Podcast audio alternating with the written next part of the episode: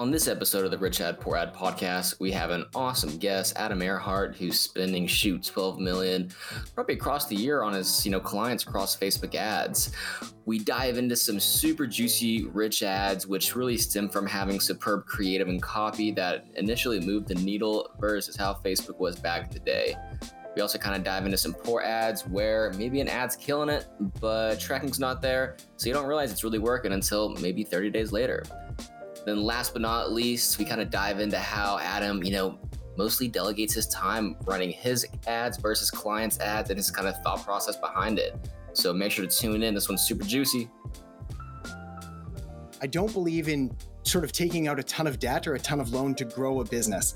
Now, there's an exception, and that is if you have a funnel, if you have an ad that's performing and you're hitting and you know you're hitting through your math and through your metrics and everything's working out and you're hitting break even, you're able to sort of basically make your money back, ideally within 24 hours, but if not within a week or so, I really feel you should scale that thing to the moon as fast as humanly possible. And that means like selling whatever organ you need to to get more cash because like this may not last. So you really have to capitalize on it while it's in front of you.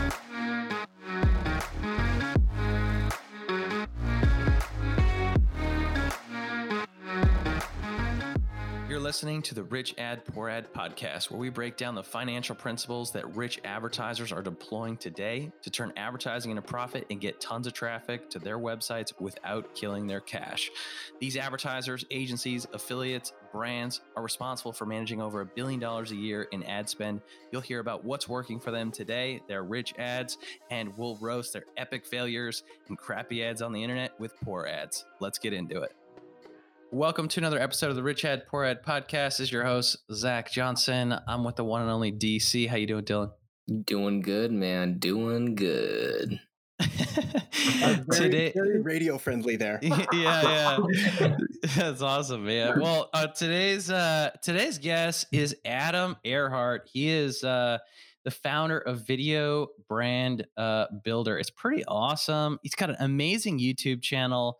Also, an agency owner and uh, has been in the marketing game for for quite some time. So the guy manages and uh, advises on over 12 million a year in ad spend. Uh, I think that's all Facebook ad spend.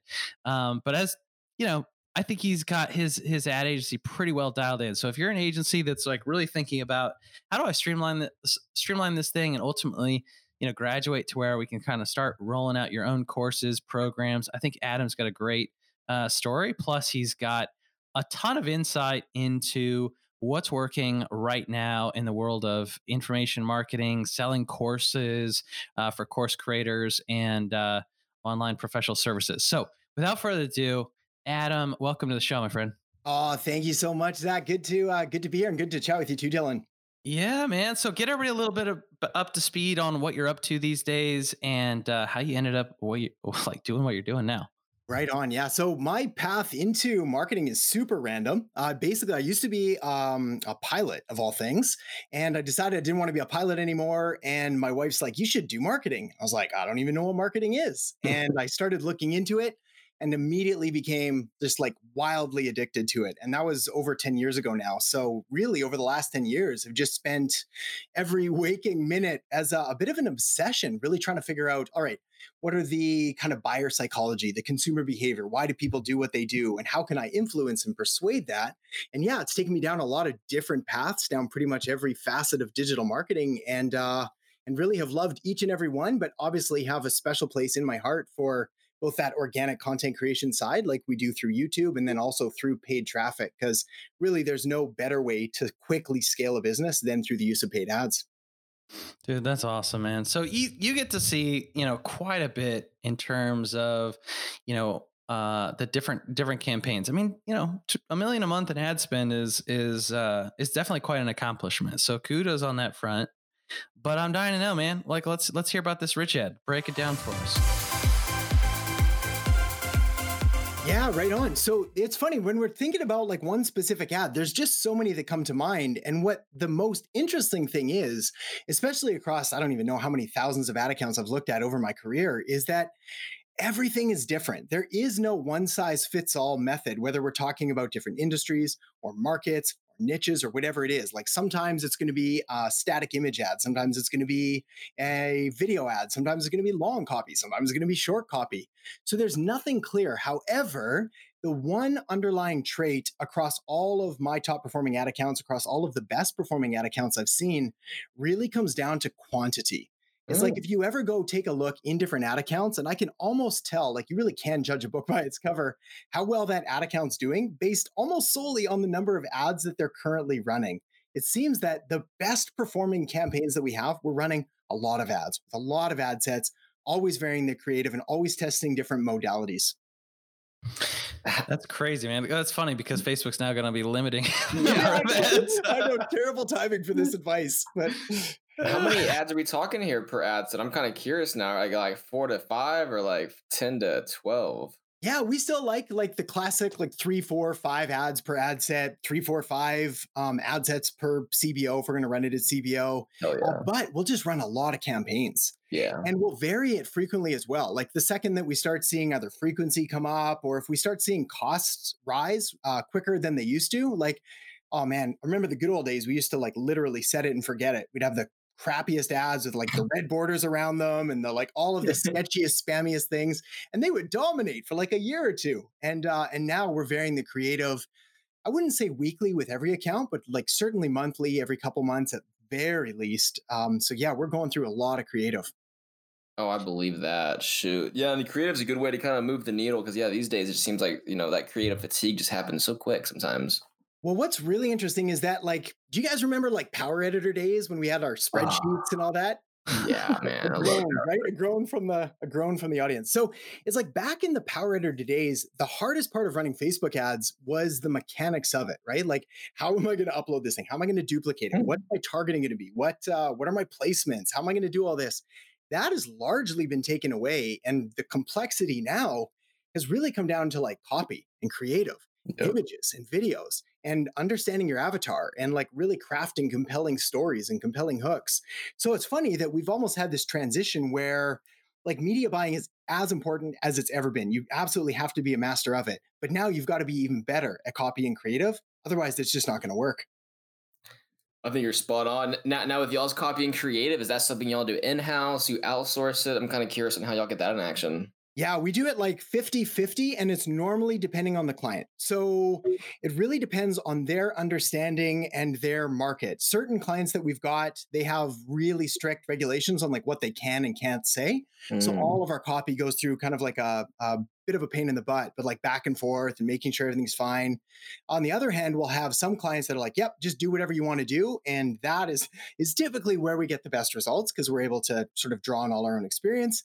And then we have clients that they want to do every single thing themselves, and then we often end up having some pretty hard conversations about why this needs to change or why this isn't effective or why you just can't say this. Oh, it's like if you go to the dentist and he's fixing your root canal and you're like, hey, maybe you should do this. It's like, well, hey, you paid the dentist for something he's supposed to be doing. So it's, it's the exact same scenario. exactly. Literally the same. Just Novocaine excluded. Novocaine, God. Yeah. Novocaine excluded. I love it. This episode is brought to you by Funnel Dash's ad card, the only charge card exclusively for your digital ad spend. And if you're an ad agency that manages seven or even eight figures a year in media and ad spend for your clients, and you're looking to double your profits over the next six to 12 months, then check out Ad Card.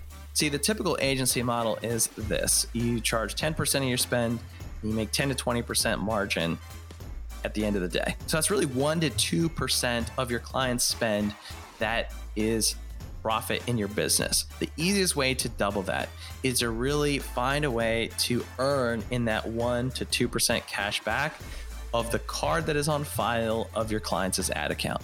And before ad card, what you had to do was invoice all your clients for their ad spend up front, which is really difficult on a cash flow basis and very difficult ask.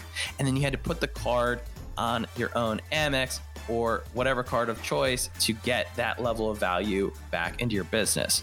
With Ad Card, it's entirely different and streamlined.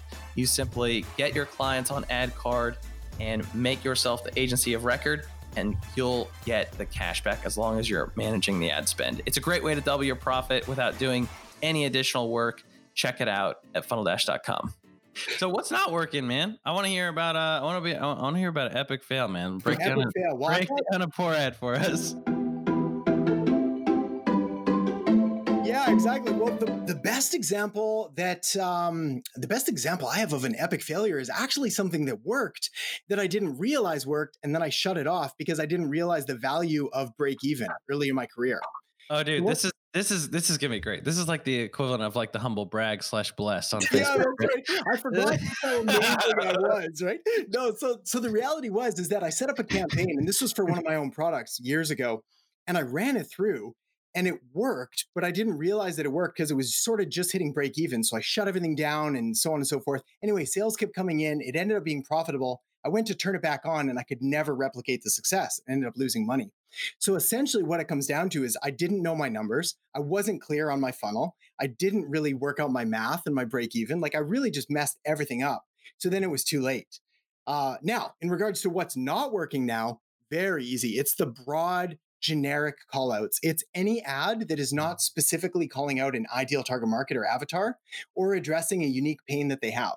So what ends up happening, and this is kind of the same as it's always been, but people forget that when they're scrolling through Facebook, they're in line at Starbucks or wherever people used to go back before this whole thing happened. And they're they're like they're out in the grocery store or they're like trying to like half watch their kids in the background.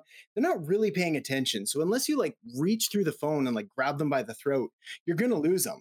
And so often we see these really boring ads. And if you're boring, you're just you're forgotten. Oh yeah, I mean, shoot, if they're seeing your ads, they're seeing thousands of others in the same spot. It's it's never going to be a one and done or home run right out of the gate. That's for freaking sure. That's it. That's awesome, man. That's awesome.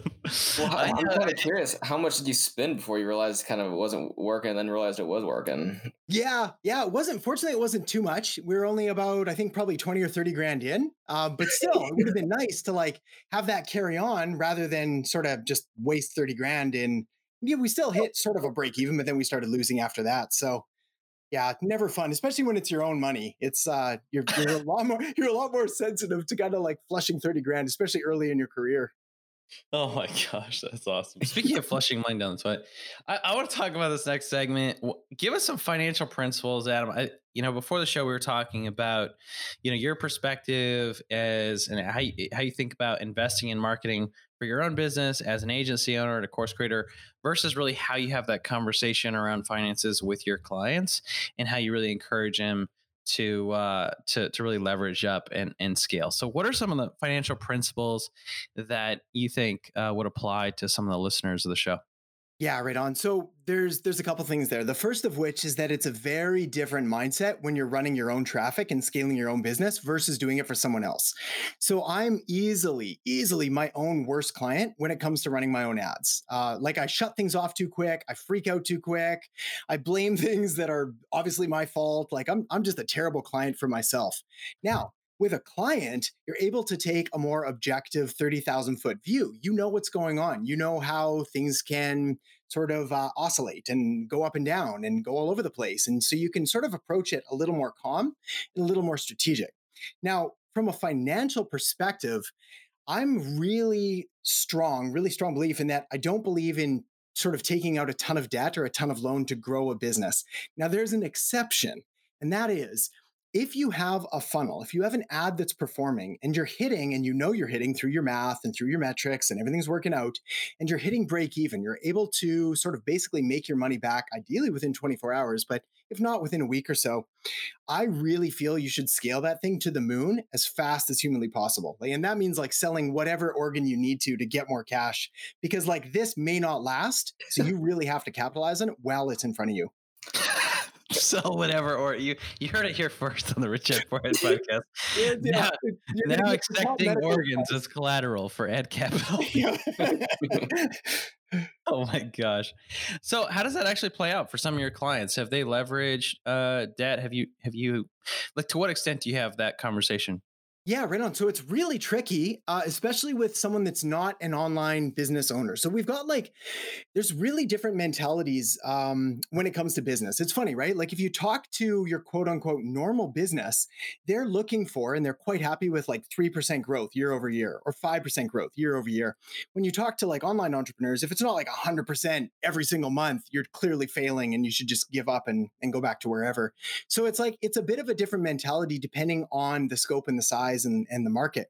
That said, if the client can be persuaded or can be informed that, look, we're putting in a dollar, we're getting out a dollar in 28 out, 24 hours, um, 28 days, whatever's reasonable, and then we're getting $2 out 60 days after, and we're getting $5 out 90 days after, and now we're getting $10 out like six months down the road like why would why would we ever want to stop this? And when you can show them the math when you can show them the numbers and explain that to them it becomes a lot easier for money to all of a sudden appear. Like other departments that weren't really being used or other marketing initiatives and that's typically where we'll draw most of the budget from is that there's almost always some kind of bloat in any business where they're spending money on some kind of ineffective marketing that's doing nothing but they thought it was a good idea back 2 years ago and they're sticking with it so we can often find ways to increase the budget without needing to borrow more to beg more or to steal more or whatever. Dude, this is gold. Yeah. I I love this. I mean, how many how many agencies, advisors, marketing consultants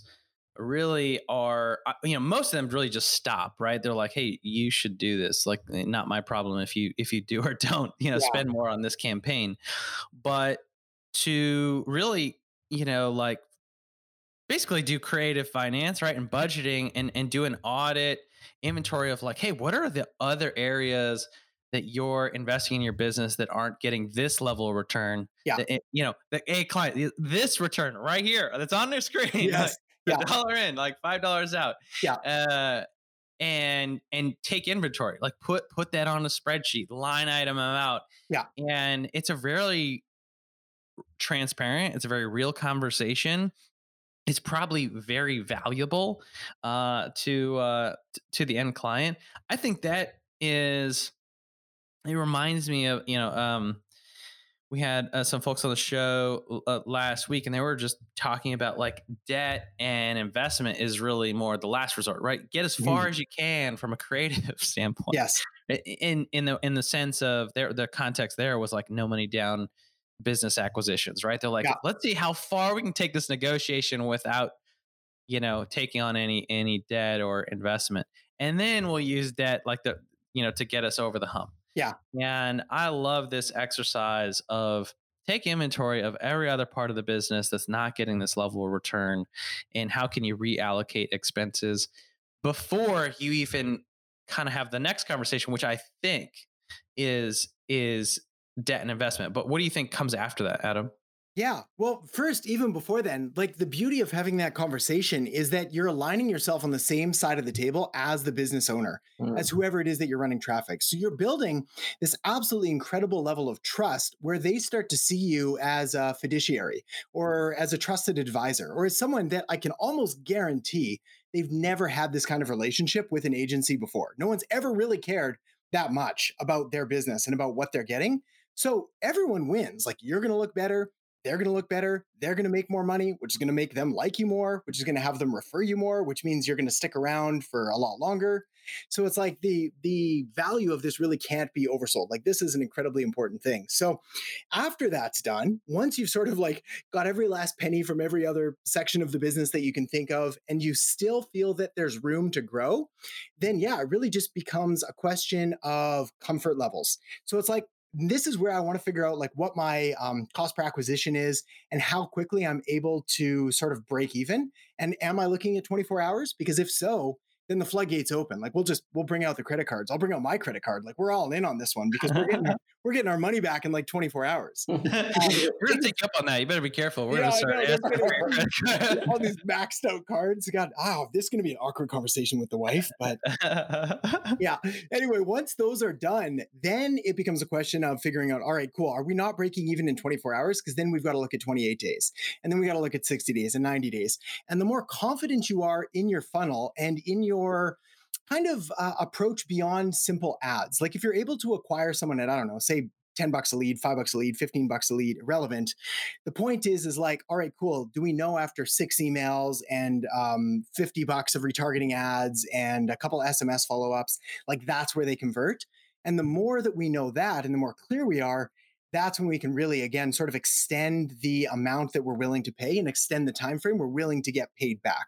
So it becomes a bit of an accounting nightmare and, and everybody's got to be a little more comfortable but if you've already proven yourself effective then you can just start to kind of dip your toe in pardon me dip your toe in slowly Adam died. Uh, he, Adam literally just died. too many YouTube, too, too, many YouTube videos for Adam. His voice just gave out, oh, and you'll never hear from him again. that was it. Remind me never to record like five videos before doing a podcast.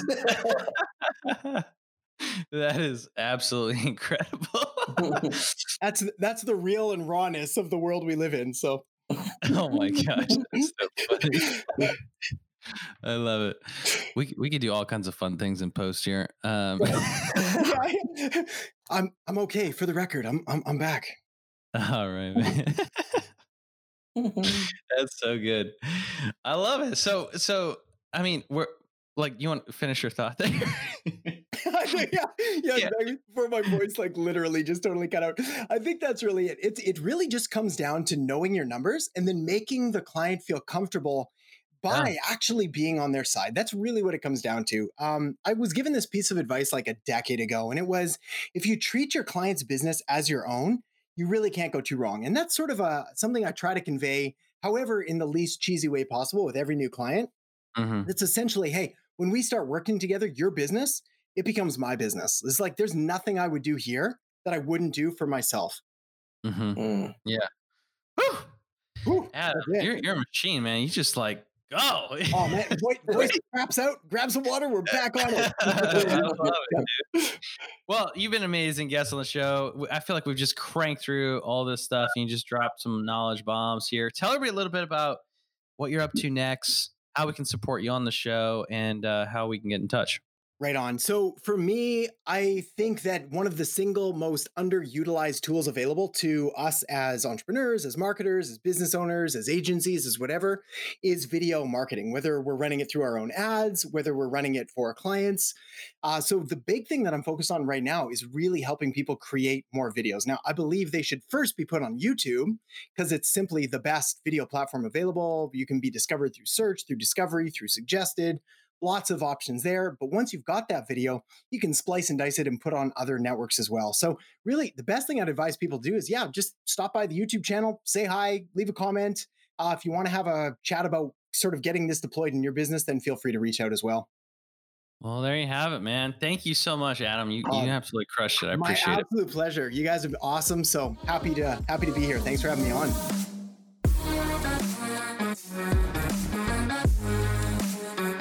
Thanks so much for listening to another episode of the Rich Ad Poor Ad podcast. If you're like me and listen to podcasts on the go, go ahead and subscribe on Apple Podcasts, Spotify, YouTube, and richadpoorad.com slash podcast. And if you absolutely love the show, go ahead and leave a review and a comment, share with a friend. If you do, take a copy, screenshot of it, email me, zach at funneldash.com, show me you left a review, and I'll give you a free copy of the Rich Ad Poor Ad book. To learn more about the book, go to richadpoorad.com to leave a review, go to richadpoorad.com slash review. Thanks again.